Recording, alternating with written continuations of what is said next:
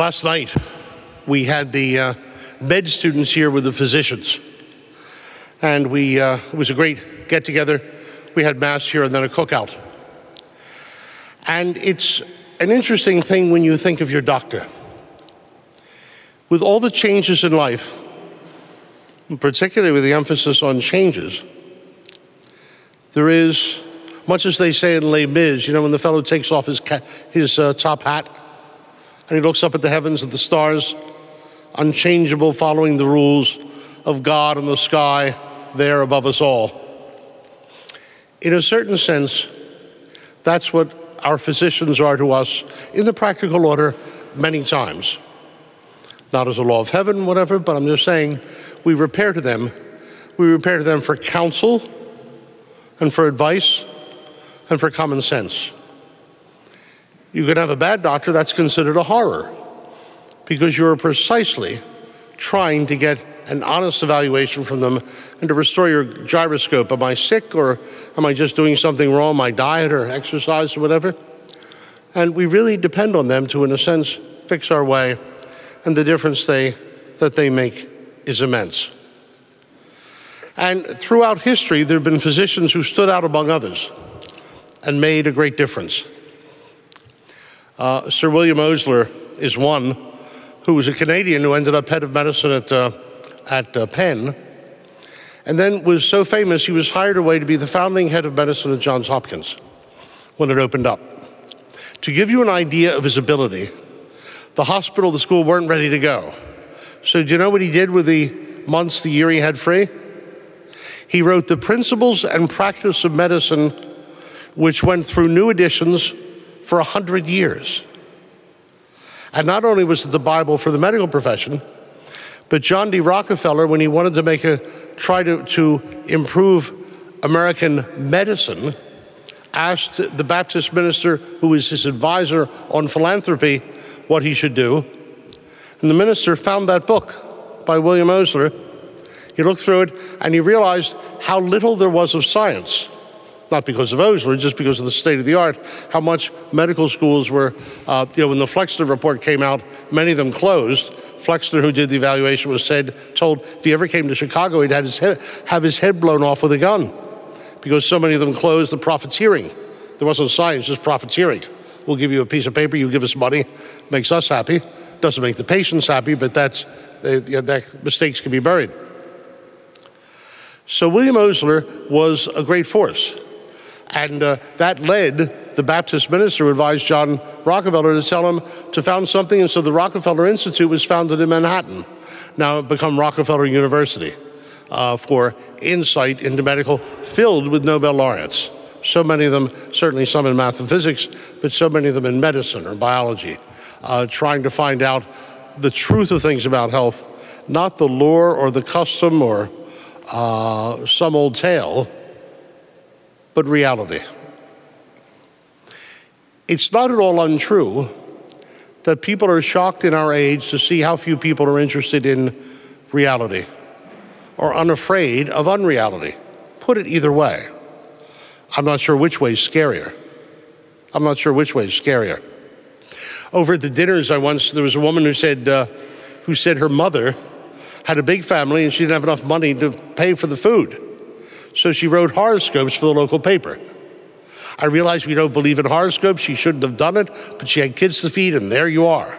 Okay? Let's give her a break. She had to get food on the table.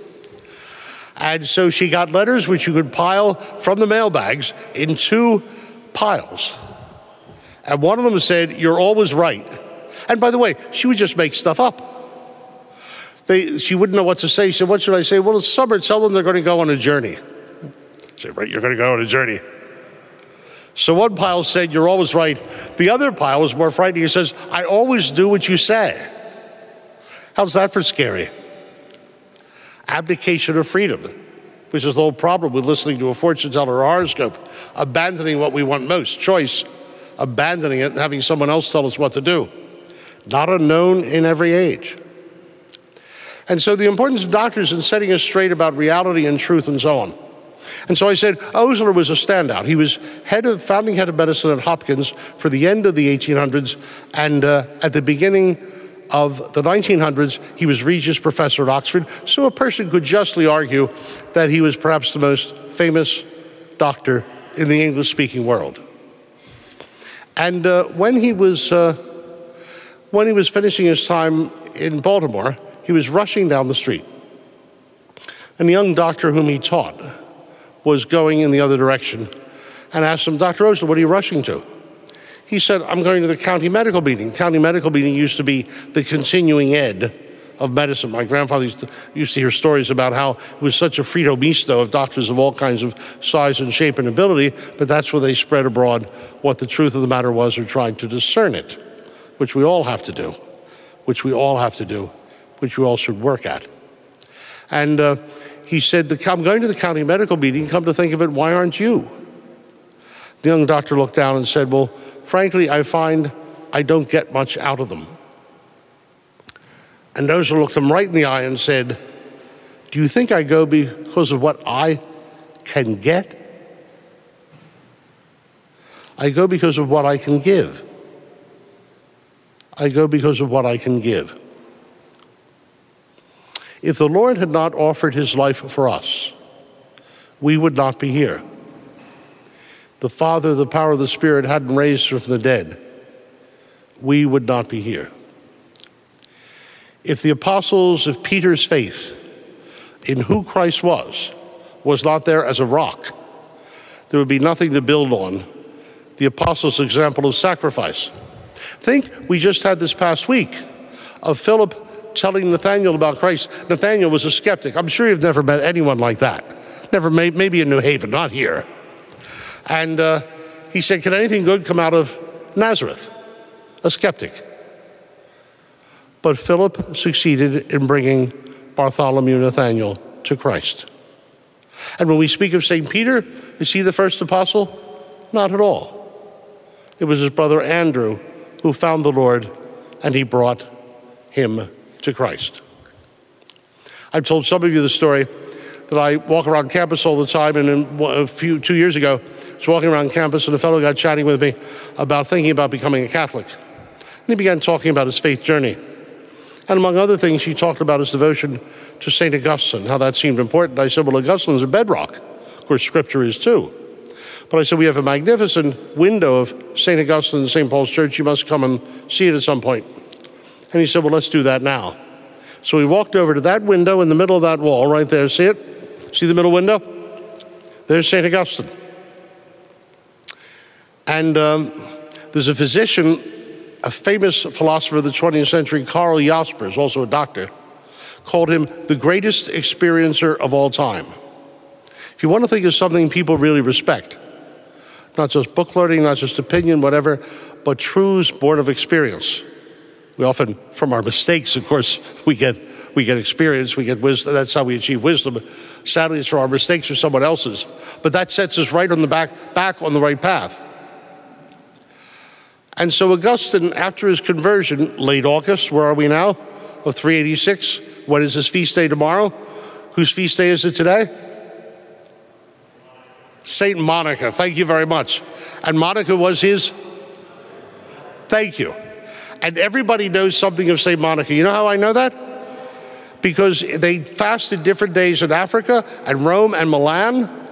And she was puzzled by this, as any of us would be, if we were honest about it.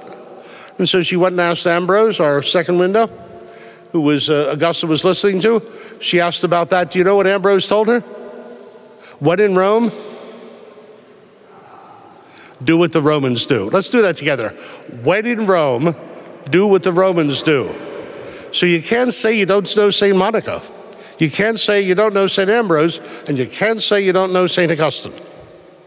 And there, after the 10 years after his conversion, he was so struck by having run away from God all the time, yet God running past him faster to stop him and bring him back to himself. Because he looked down on the scripture, looked down on this, looked down on that. And finally, when he had gone all ways, he came at last to him who said, I am the way. I am the way.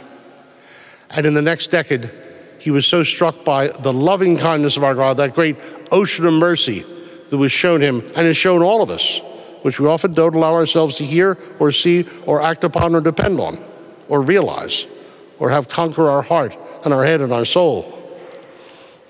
He realized how good the good God is, and he wrote the Confessions, which are a profession of faith and a profession of gratitude of how good God was at every mistaken step in his life, bringing him back, bringing him back to himself. And that first book, that first chapter, that first paragraph ends with one of the most magnificent li- lines in the Christian tradition. You have made us for yourself, O Lord, and our hearts shall ever be restless until they rest in you. We are surrounded by people who are restless. That's a fair statement. There are many things you can say, well, that's debatable, but we're all restless in different ways. Such, as our, such are our hearts. But we have a great hope within us of the Lord's message that Peter understood because he realized who Christ was and he reveals the unseen Father to us and that great ocean of mercy that is God and Christ our Savior loving us, the Holy Spirit filling our hearts with hope to go forth into the world and tell others the good news. And that's our calling. Two years ago, we had, uh, two years ago, we had 30 people in the RCIA. Last year, 32. Two years ago, that fellow I mentioned went into the RCIA. So last year, he was a pillar of the parish. He was in everything, and a pillar of the Catholics and the Student Center. And on the second Holy Saturday, being received in the two years ago, a year ago at Holy Saturday, he, I who'd taken him to that window a year before, he took me to that window. And he turned me to the window, he pointed to the window, and he said, Father Salzmann, if you hadn't taken me here, then he turned me around. And we looked at a church full of people.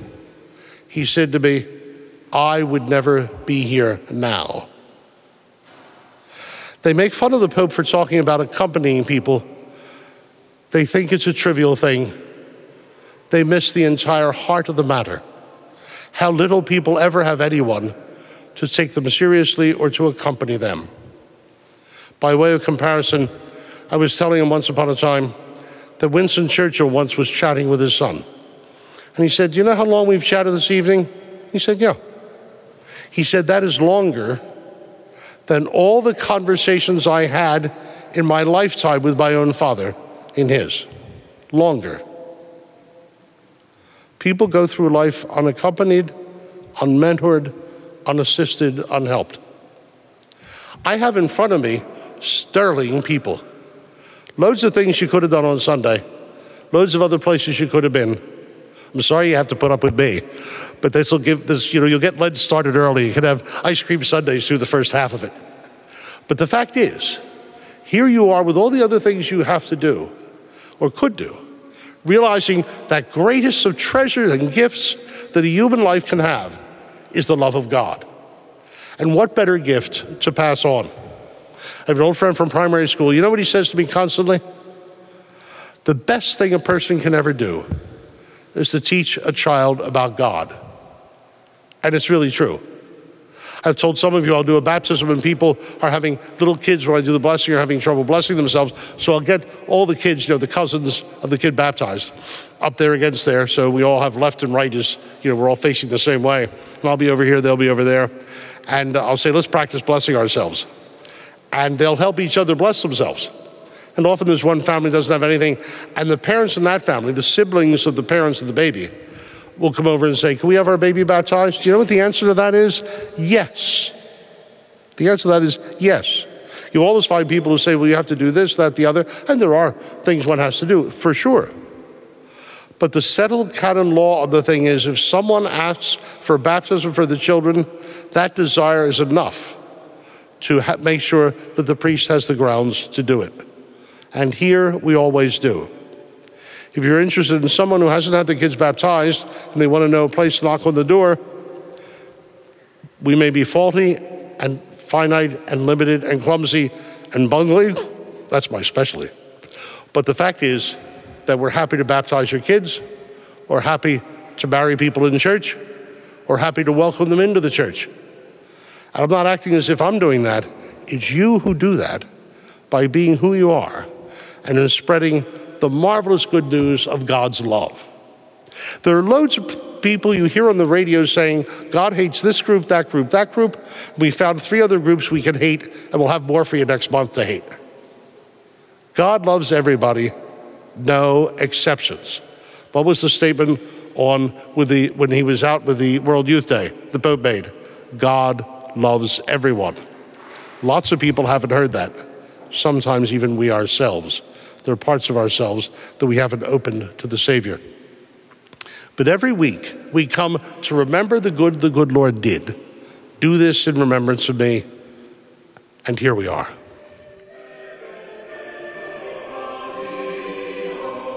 Thanks for listening to Within the Walls of St. Paul's Sunday Homilies. Please be sure to like us on Facebook and consider supporting us by visiting stpaulsharvardsquare.org. That's stpaulsharvardsquare.org. God bless and see you next time.